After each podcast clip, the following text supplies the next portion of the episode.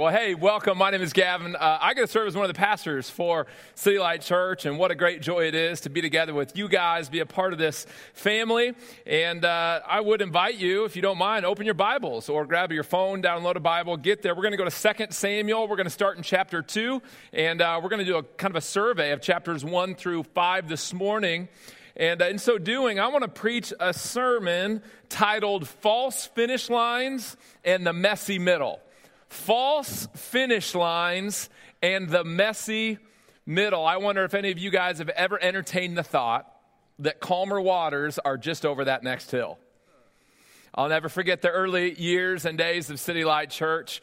Uh, shortly after the infamous Jimmy John's lunch, where Chris and I sat down and somehow, throughout the course of the gargantuan sandwich that we were each eating, we had each dared each other to quit our jobs and to plant a new church. And somehow we had actually said, okay, I'll do it if you do it. Okay, mark, set, go. And we left that lunch, one, filled with faith and energy and excitement that the Lord might use us, and two, horrified, not sure what we had just committed ourselves to in that moment. And so, in those first weeks and months of City Light, we just gathered together in Jack Aaron's living room and cried out to God. Some of it sounded like, Oh Lord, help us. I don't know what we just did. And some of it sounded like praying for one another. And then our prayer started to shift to, Lord, would you do a great work in our generation, in our city? We don't believe you're done here with the gospel advance. And, and those were fun seasons um, because there was no budget or building or strategy. It was just a handful of families with as pure of hearts as we could find, just crying out to the Lord that He would do a good work. And as I look back on that season, I realize in hindsight, man, those were, those were some of the sweetest moments as a church. Those were some of the coolest, best days but I will confess to you that when I was in that season, my heart already started to long for the next season. See, as, as exciting as it was and as faith filling and adventurous it was, it was also horrifying. It felt scary. It felt unsettled. It felt insecure. We didn't know what the next day would bring. And my heart started to look on the horizon for a finish line. And I, I started to tell myself, okay, I know that the church is a people, not a place, but when we get our first building, when we graduate out of a living room, yeah, yeah, yeah, that's the finish line. That's where the, the calmer waters are right over that hill. As soon as we get a building, then my heart will be content. That's the finish line my heart is, is longing for. And then by God's grace, within just a few months, we had our first building. It was uh, at 40th and Nicholas Street. It was an abandoned Presbyterian church building, 107 years old at the time. And God gave it to us for next to nothing. Cool, miraculous story. And I thought, finally, the finish line. Now my heart will be settled. These are the calmer waters. And I remember meeting with the closing officer and uh, our real estate agent. We, we did the closing in the building. And I was so excited, and I let those guys out of the building and walked back in, and they were gone. And it was amazing as I looked at that sanctuary that just like 20 minutes earlier, it just looked like opportunity. And now it just looked like a huge hot mess. I thought, what have we done? What have we done? Buyer's remorse, anyone? No? Has that ever happened? And I'm just seeing like the plaster that is falling off the ceiling, thinking like, I, I, we have to figure out a way to fix that now. This is a, a real thing. And the, the water coming in from the roof and, and the mold and asbestos that just um, um, populated the basement just didn't look as appealing for the City Light Kids ministry to get launched in anymore. And my heart began to panic and I realized, okay, there's a new finish line, but, but that's the real one. We just need to get the building done. We've got about a five month window. And then once the building building is done, then the calmer waters are right over that finish line. And so that was a super fun season of the church. We would gather every Saturday morning for work days. And Chris and I and some volunteers would take turns picking up donuts. We'd meet at 7 a.m. and everyone would bring their tools and we'd get supplies donated and we would work. Linda, you were there. Sometimes we would work until the sun went down, 7 a.m. till it got dark and we were blistered and tired. And we would go home. We'd show up the next morning. We'd do breakfast together and we would, I would teach through the core values and, and just open the scripture. And there might be 50 of us in the room and there'd be scaffolding next to the pulpit and there would be plaster coming down. And, and I'll never forget one morning as I'm teaching, all of a sudden the, the congregation started to scream almost in unison. It was like, ah, ah. Thought, what in the world? And, and some lady was running up and down the aisle screaming. And some guy would jump down on the floor and started crying out. And I thought, well, I, I, don't, I don't know how charismatic we are in our expression yet, but when the Holy Ghost comes, I mean, He comes, so I must be preaching good. So they're screaming and running, and I'm like, I like this. And then I saw the bat that was doing circles in the sanctuary, and, and the rhythmic pattern was the loop of the bat. It'd go, ah! And that's a true story, y'all. Mid sermon, I got really good at preaching in a distracted environment. A couple weeks later, one of the 107 year old uh, uh, uh, pews literally collapsed in the middle of my sermon. And uh, I'm not going to mention the, the, anything about the people sitting in it, but you can imagine they felt very insecure as the whole thing went right in the middle of the gathering. And, and as I look back, I think, man, that was some of the most fun years of City Light Church. It just was this small team in Midtown. It's like us versus the devil, you know, just, just we're going for it and God's using it. We're grinding, we're, we're, we're binding together. And yet in that season, my heart was already what? Longing for the next season. I thought, man, this, this just feels crazy. This is, I remember every Sunday morning I would go in and I would print off my sermon notes on my printer that only worked on one side and not the other. So you kind of had to guess what the other half said. The toner was running out, but there was no money. So you just go with it. And then I would type the announcements and then I would print those. And then I'd go over to the cutter and I'd cut them in half. And then I'd take them up and I'd turn on the lights in the sanctuary and turn on the heat and unlock the doors. And I'd preach every week because Chris, the, the swearing from the pulpit thing hadn't got itself worked out yet. So we had to work them in slow. Sanctification takes time. It got there by the grace of God. Praise God. Loved it. But at the time, it was just, you know, I'm probably nine out of 10. And I remember thinking, man, as soon as the building's done, as, as, soon as, as soon as we don't have to do three gatherings, as soon as I don't have to preach and do the programs. And, and I remember as the, the, the building did get done finally, I thought, this is the finish line. This is the finish line. Finally, the building is like not going to get condemned by the city and, and, and I don't have to do the programs anymore. We were able to, to, to hire, you know, some, a little bit of help and, and do that. And then we started doing one gathering, two gatherings, three gatherings. And then I broke my foot and then my wife had a baby and it was a hot mess. And, and I thought, oh, there's got to be another finish line. Oh, once we get to the new building, the Omar building, our midtown gathering, then it will be easy. We can put a thousand chairs out there. We can do one gathering. Yeah, yeah, yeah, yeah. That's the, that's the finish line. If I can just hang on till that finish line, then everything is going to be calm waters right there. Right now, I'm just in the messy middle, but, but there's the calmer waters. And, and we got into the Omar, and guess how many weeks we had one gathering? One week. It literally was one Sunday morning. And now we're almost six years into this thing, and now we have four gatherings at two locations in the church plants. And, and I, I will confess to you, your pastor is no more competent or qualified or calm than he was in those early days. It, it feels like another season of the messy middle, and, and nothing seems simpler than those first days when we were just in a room praying together. And it, as it turns out, every finish line that I had set my heart on was actually a false finish line. Every one was the starting line to a new season of the messy middle. And I can't help but wonder now of, of every finish line that I've set my eyes on, if that too isn't but a false finish line and just another starting line to a new season of the messy middle. I wonder if you guys can relate to me in any way of your life. Isn't it true that we at times have put our eyes on some false finish line. As soon as I got through with this work project, as soon as we can get married and we're not engaged anymore, as soon as I get through med school, as soon as I get the master's degree done, as soon as the kids get out of house, then that's the calmer waters. It's right over the next hill. Calmer waters are just ahead. And yet, we're going to look at a sermon or a story this morning in the life of David as he crosses what appears to be, to his eyes, a finish line. Remember back in 1 Samuel 16, uh, the prophet Samuel had anointed David king over Israel. We don't know his exact age, but we know from biblical context he was between 8 and 15, most likely closer to the age 15. Since that time, when God told him he was going to be king, 15 years have elapsed in those next 15 chapters that brings us up to today's text. And so for 15 years, he's been hanging on to the promise that God is going to give him the throne, that he's going to be the king in Israel. And yet, those 15 years have been an insane season of the messy middle. Just think back to some of the stories that we've listened to. He's been on the run. King Saul has wanted to chuck spears at his head and kill him, pin him to the wall. He's worked as a mercenary fighter to the enemy nation of the Philistines and fought their battles for them. Um, he has had a very long, difficult, turbulent 15 years of waiting. And it looks like he's finally made it to the finish line. The very last chapter of 1 Samuel gives the account of King Saul dying. The first chapter of 2 Samuel, news gets to David that, Dave, that Saul has died.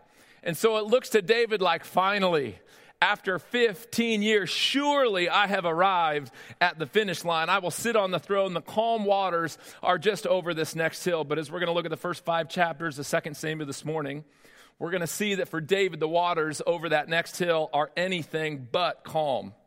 In fact, the season on the horizon is no less turbulent than the one in the rear view mirror.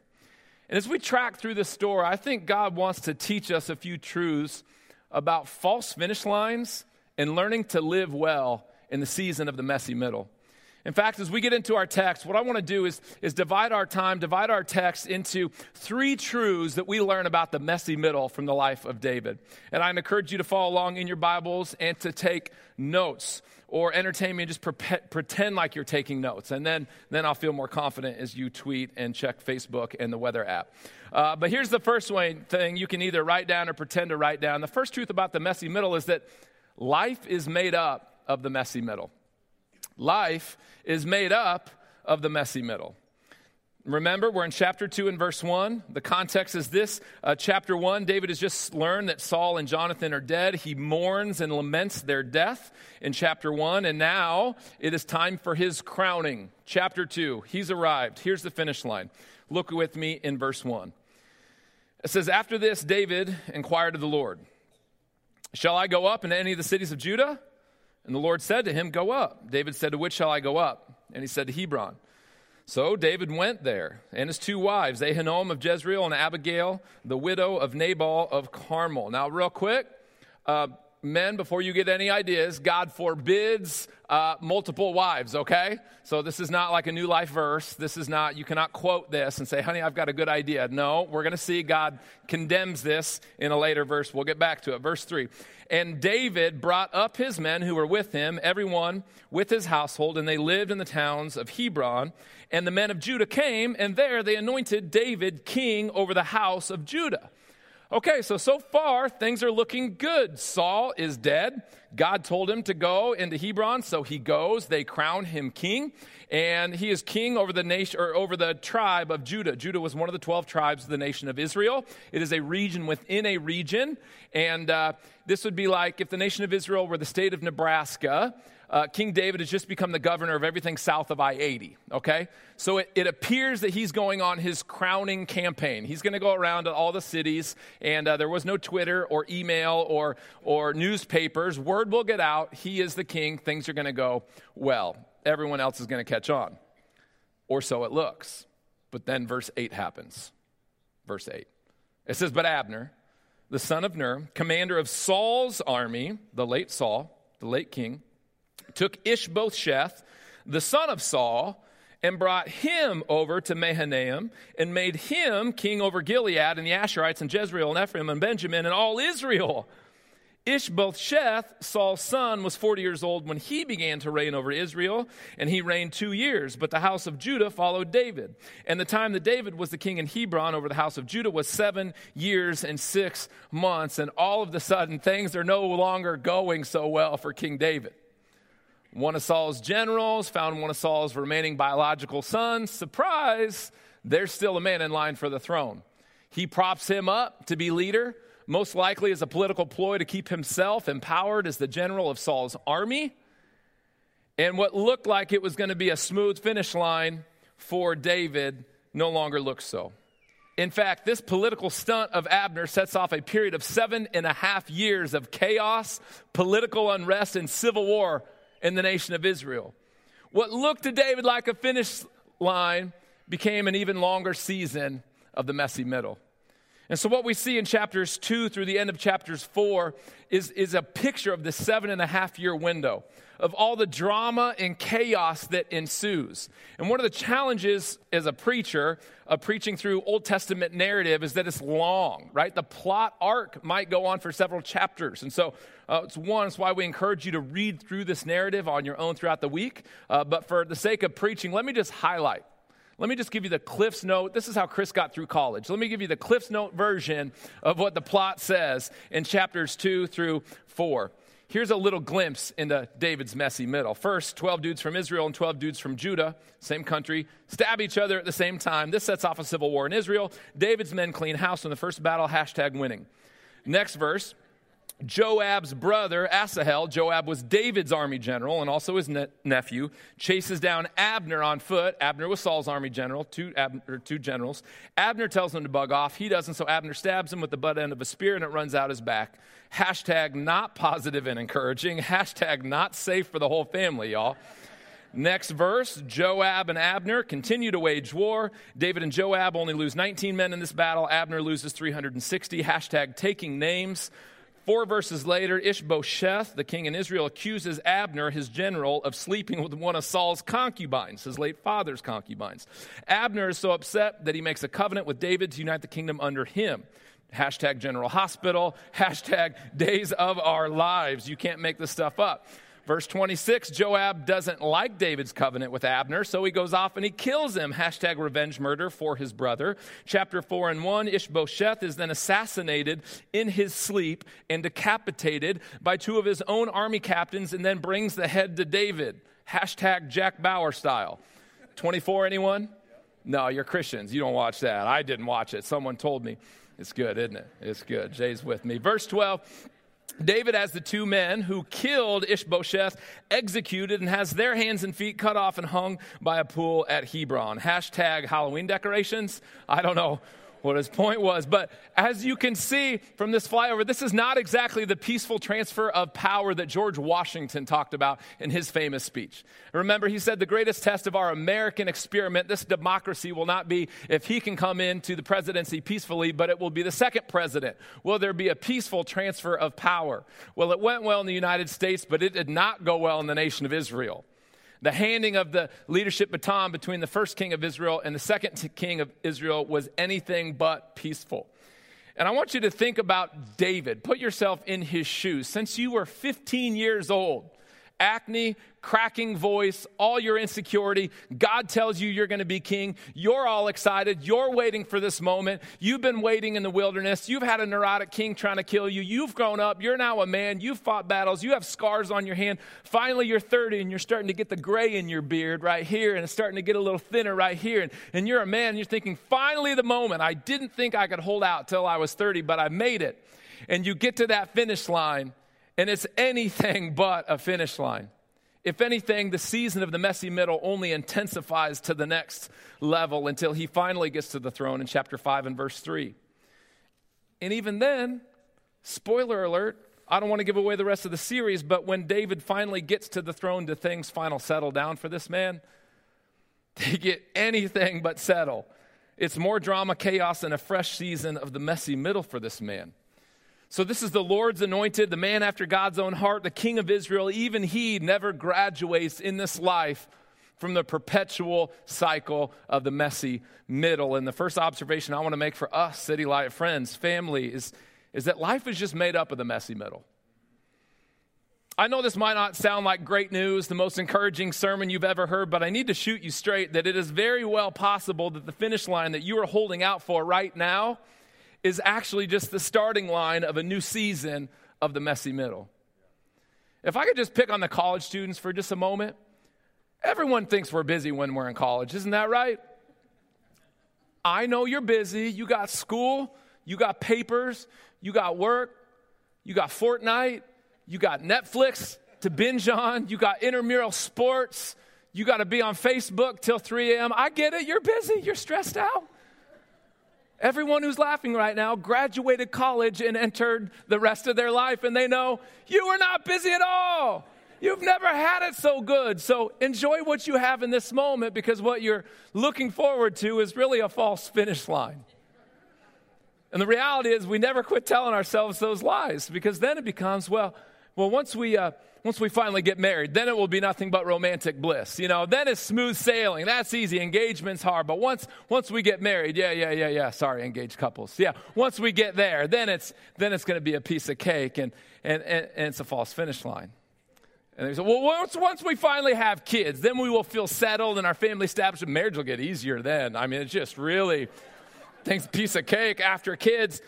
And then it becomes, well, Well, when the kids finally sleep through the night, then we can just be sane. And when the kids are finally out of diapers, you know, then yeah, yeah, that's the that's the finish line. Just just hold on, honey. As soon as they're out of diapers, that's the calmer waters are over that hill.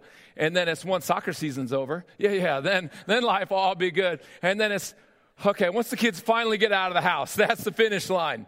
Calmer waters are right over that hill. And then it's well once the kids finally move out the second time, that's the that's the finish line right over that hill, then things are going to be easier. And then it's, well, once I finally get the promotion and we get the new job, yeah, yeah, that's the finish line. Calmer waters, I can almost see them ride over that next hill. Once we finally retire, then we can settle and have our priorities, and then, then we'll have calmer waters. Once we settle mom and dad's estate, it's just a busy season, but you got to shut it down and we got to we got to sell it off. But calmer waters are right right over that hill.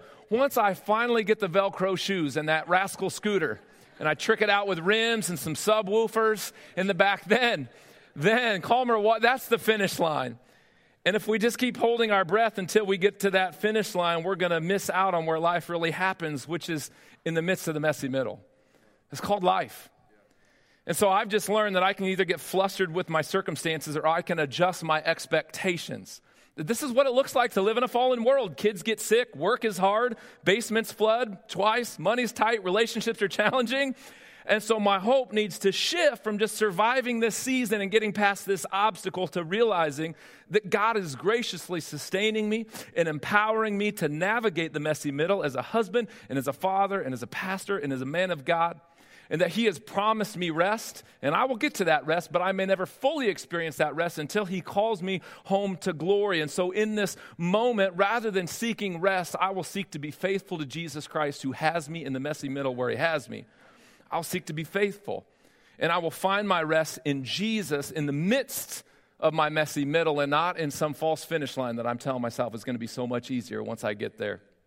And so let me just ask you what if we all just adjusted our expectations and actually believe that we are living some of our best years right now? What if we actually started to fight for joy today in the midst of the messy middle? What if we truly believe that today is a gift of God and these challenges are real?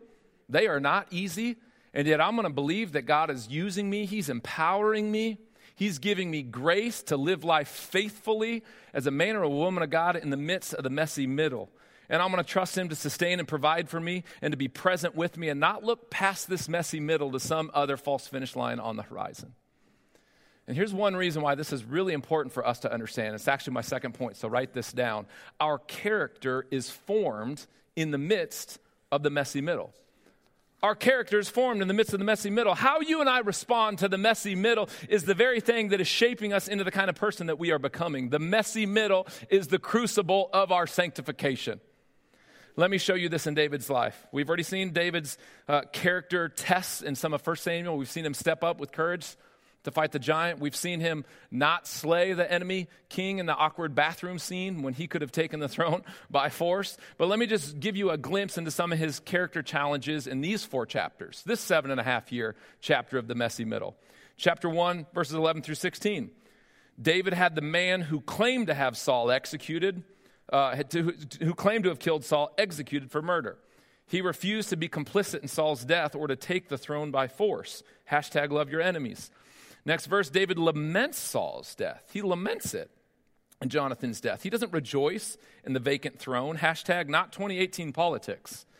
2 1 through 4, David's first act after Saul's death is to listen to God for his instructions. Lord, where should I go? He doesn't presume that he's ready for the throne. He listens and obeys God's. Hashtag, hashtag patience. 3 31 through 34, David actually mourns Abner's death. He has compassion on his enemy, the one who usurped the throne from him. Hashtag classy. And verse 4 and 12, David has Ishbosheth, the other kings, he has his assassinators executed for their murder. He again refuses to take the throne by force or be complicit in his murder. Now, listen, David is not a perfect man. We're going to see that. You ever hear of Bathsheba, Uriah? There's some chapters coming that are not very glamorous for David's story. In fact, that's why we realize that he is not the ultimate king, but points us forward to the one perfect king that would come. But I do want you to see in this text that God used this season of the messy middle to prepare David, to shape his character for an incredibly important season that he had ahead for him. And I can't help but look back and say, man, in those seasons when I was grinding and Chris was grinding and there was no help and, and there, the future was uncertain, that the Lord was, was doing a good work of killing any idols in our heart that said things need to be perfect. I can see that Jesus was shaping our character that said, I'm going to have to actually choose my wife over Jesus' bride, the church, and my kids over his kids because that false finish line's not coming when, I, when I'm going to be able to come home and give my best. So that's going to have to be a decision. He was shaping my heart in that season to prepare us for seasons that were ahead. How many of us know that in that season of changing a diaper at 3 a.m., when that baby's screaming at decibels that literally can crack windows and you are sleep deprived for months and you're going to sing that baby back to sleep, that Jesus Christ is teaching you a lesson on unconditional love that you cannot learn in a Sunday school classroom. How many of us know that when we were stuck in that job that we hated and we had cried out to God for years to deliver us from this boss, that the Lord was teaching us integrity and how to do our work as unto the Lord and not as unto man? How many of us know that it's in the season of the messy middle that Jesus Christ is shaping our heart and our character? And yet, the danger is, I think we tend to tell ourselves this lie that, that once I get past this season of the messy middle, then I'll become the kind of person that God wants me to be. Once I get past this hard season, then I'm going to let Jesus re- reorganize my heart. But I just got to hang on tight and, and I just got to get through this messy middle. I'll start pursuing my wife again when my kids get older and, I, and I'm not so tired. I'll make time for a city group when we just get through soccer season. I'll visit grandpa when I'm done with the busy season at work. I'll quit this habit when I get the new job that isn't so stressful. I'll begin tithing when I start making more money. I'll, I'll do devotions with the kids when life just isn't so full. When I'm through with the messy middle, then I'll become the kind of person God wants me to be. But David's life shows us that the messy middle is the very place where God grows us. The messy middle is God's divine surgery table where He tears open our chest and rewires our heart to look more like Him and His image, to be the men and women that God wants us to be. It's in the season of the messy middle that God changes our character. And so I just want to ask you, what is it in your life that God is calling you into that you are putting off, saying, I will get there when I'm done with the messy middle? Because God wants you to work through that in the messy, messy middle. And if I could just press into maybe the younger folks, students, kiddos in the room, I think that when we're young, we can even tell ourselves that forget the middle. I haven't even gotten to the middle yet. You know, I'm still like the clock hasn't even started yet, you know? But I want to say, actually, you are in the messy middle. And those little obediences and disobediences that you're doing right now are actually shaping your heart and your mind and your will to shape you into the kind of person that you're going to be for the rest of your life. And so there's those moments of that, that little disobedience to mom and dad. I'm just going to cheat on a test. It's a little thing. No one knows what it is. A little bit of inappropriate internet use. No one's looking. It's all going to be fine. In those moments, you are actually training your heart you are training your mind into shaping you. And so, too, those little moments of integrity, when you choose to obey and no one else is looking, when you honor God in your heart, when there's an easy path that's wrong and you don't take it, when you stand up for someone that's getting bullied at school, when you start tithing off your birthday money, when it's still in cents and not even dollars yet, off your first income, God is shaping in you an integrity that He can use for the rest of His life, for the rest of your life. God is shaping you and forming you and forging you in the midst of the messy middle. God shapes our character in the midst of the messy middle. I want to show you a third truth that we learn about the messy middle in David's life and in our text today. The third truth about the messy middle is this God's plan prevails through the messy middle. Imagine again that you're David, okay? You're living through the seven and a half year of the messy middle. You've already waited 15 years for the throne. And if you've ever read the Psalms, you know a little bit of David's prayer journal. You know a little bit of what's going on in his head and his heart. And there are those moments when he's saying, Lord, have you forgotten about me? I mean, I believe your promises. I'm hanging on to them, but it was 15 years, and now I'm on year seven and a quarter. Honestly, Lord, have you forgotten me? Have you forsaken? Was your promise not true, or did you just forget about it? Are your ears deaf? Are you not listening? He had those moments. But as it turns out, he realizes after a decade or after nearly a decade, that God's plan had never been compromised.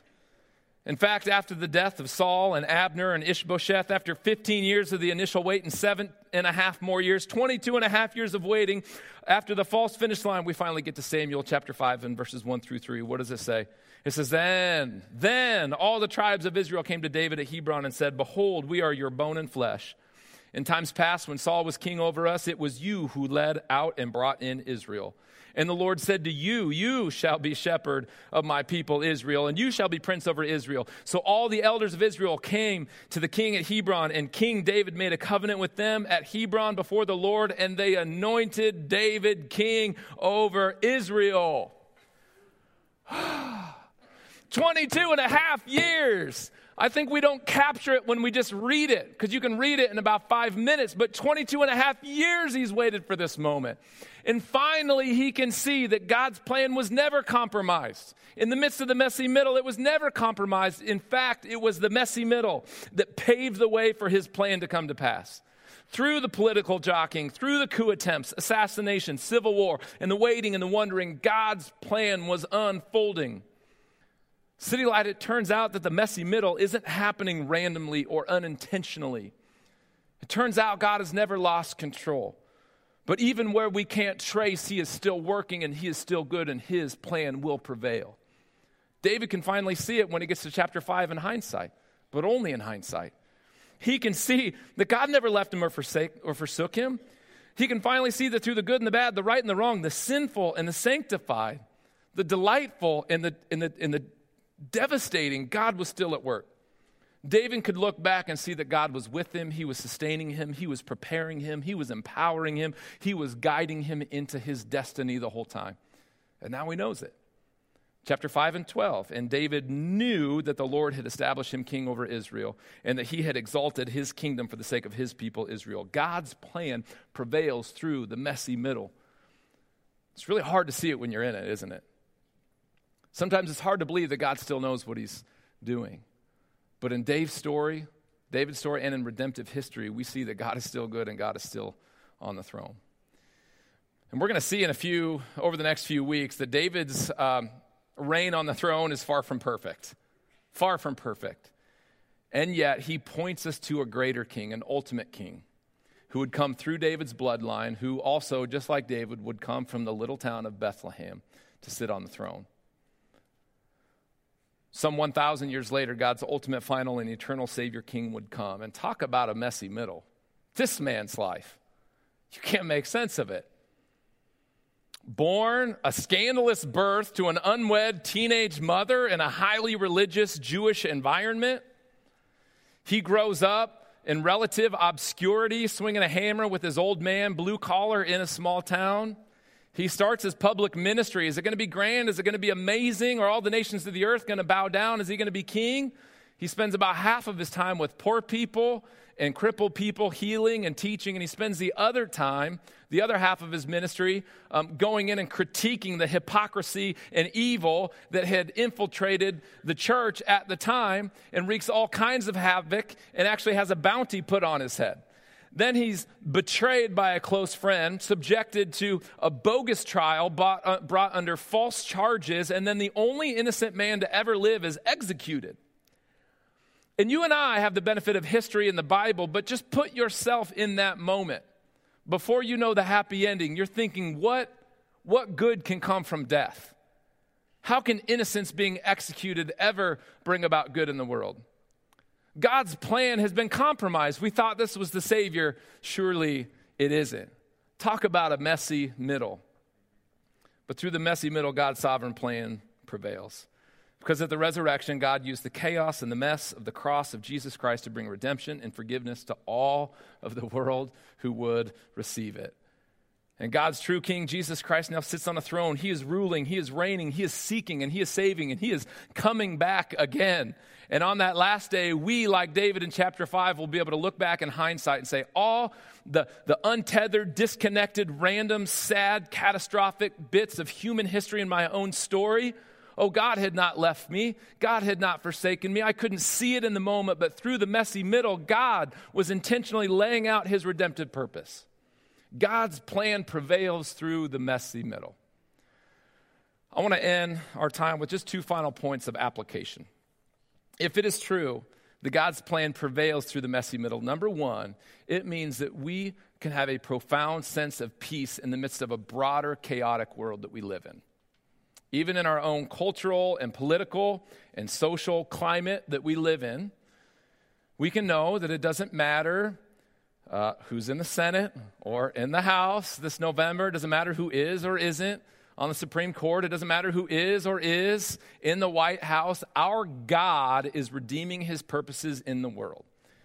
And, and no matter how dark or bleak it might feel like things are or are getting, we don't have to just lament the downward spiral of the world around us. We can say, oh no, God has not forgotten. He is bringing about a remnant of his people on this earth. He is unfolding a beautiful plan. He is still on his throne and he cannot be stopped.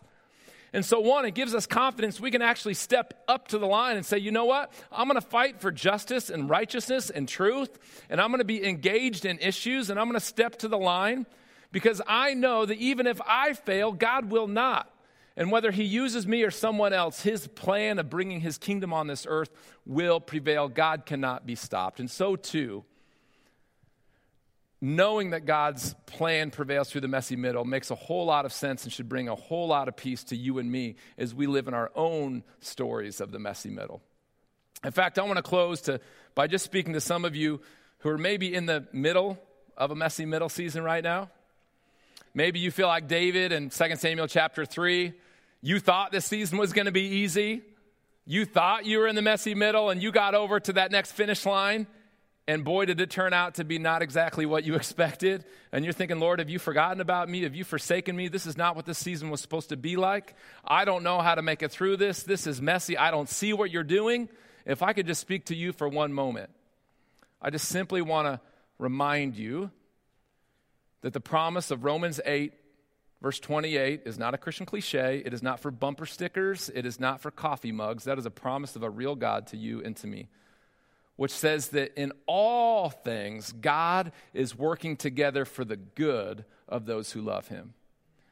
And so, if I could just encourage you, I know it's not easy, but even in the midst of that messy middle, you may not be able to connect all the dots, but you can claim God's promise that He is working together for your good.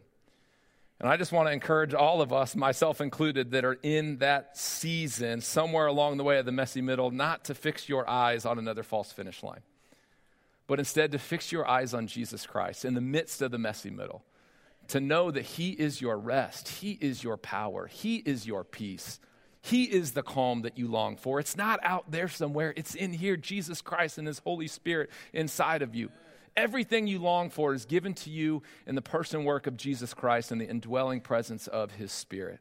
So don't fix your eyes on a false finish line, fix your eyes on Jesus Christ right now. In fact, we're going to end our time as we always do, by taking a meal, a meal that reminds us that the God of the messy middle is a God who, whose purposes prevail. Um, remember, Jesus Christ, um, what looked like death actually brought us life. In fact, it says on the night when he was betrayed, he took bread, and he, when he had given thanks, he broke it, and he gave it to them, his disciples, and he said, This is my body, which is for you. Do this in remembrance of me. It says that in the same way, also after supper, he took the cup and he gave it to them, and he said, This cup is the new covenant in my blood. Do this as often as you drink it in remembrance of me, for as often as you take the bread and the cup, you proclaim the Lord's death until he comes. And so this morning, we're going to eat a family meal together, and it's a meal of proclamation that in the ultimate messy situation, God redeemed his purposes, and so too, I'm going to trust as one of God's children that in the midst of my own messy middle, God's plan is still prevailing. He is empowering me, He is with me, and on that last day, I'm going to see His plans. That that funeral I never wanted to attend, God was with me. That chapter of my life that I never dreamt I'd have to go through, God didn't leave me. God was redeeming, He was using the good, the bad to bring about His ultimate purposes. I pray this time would be a time of personal ministry to you. I don't know your story. Some of you I do, many of you I don't, but I do know that we all have a season of the messy middle. Many of us are in it right now. So I pray that this meal would be more than just bread and juice, but a reminder of the blood in the body of Jesus Christ that was given out of love for you. If you're a follower of Jesus, you're welcome to the Lord's table. If you're not, this meal is not for you. Scripture warns us not to take it in an unworthy manner, but to examine our hearts. So if you love the Lord Jesus, if you've given him your sins, this meal is for you. If you're ready to do that, you are welcome to the Lord's table. Uh, if not, uh, we encourage you to stay in your seats. Additionally, there will be a team of prayer volunteers in the back. Uh, if you just need some prayer for a season of the messy middle, you just need more of God, more of grace. I would love to pray for you myself. I'll be back there. Uh, there's no ushers. We're all going to stand in just a moment and uh, come forward. They'll break the bread for you. You dip it in the juice, partake that way. Any food allergies in the back. And then would you just stand to your feet and we'll pray together. Jesus, there is no one like you. There is no one like you who can take death and redeem it and bring about life. God, I want to pray in particular for those who feel like they're in a heavy season of the messy middle, um, that this word would encourage their hearts to know that the season might not be easy, but they serve a God who is all powerful, who's going to make sense of this someday. Give them extra grace and faith to trust you in the season, to fix their eyes not on some false finish line that promises them the, faith, the uh, false hope of rest over that next hill, but that they would find their rest in you. I pray that even this, this time, this meal, would be a tangible reminder of that love. So, Spirit of God, continue to stir in our hearts as we take communion. In Jesus' name.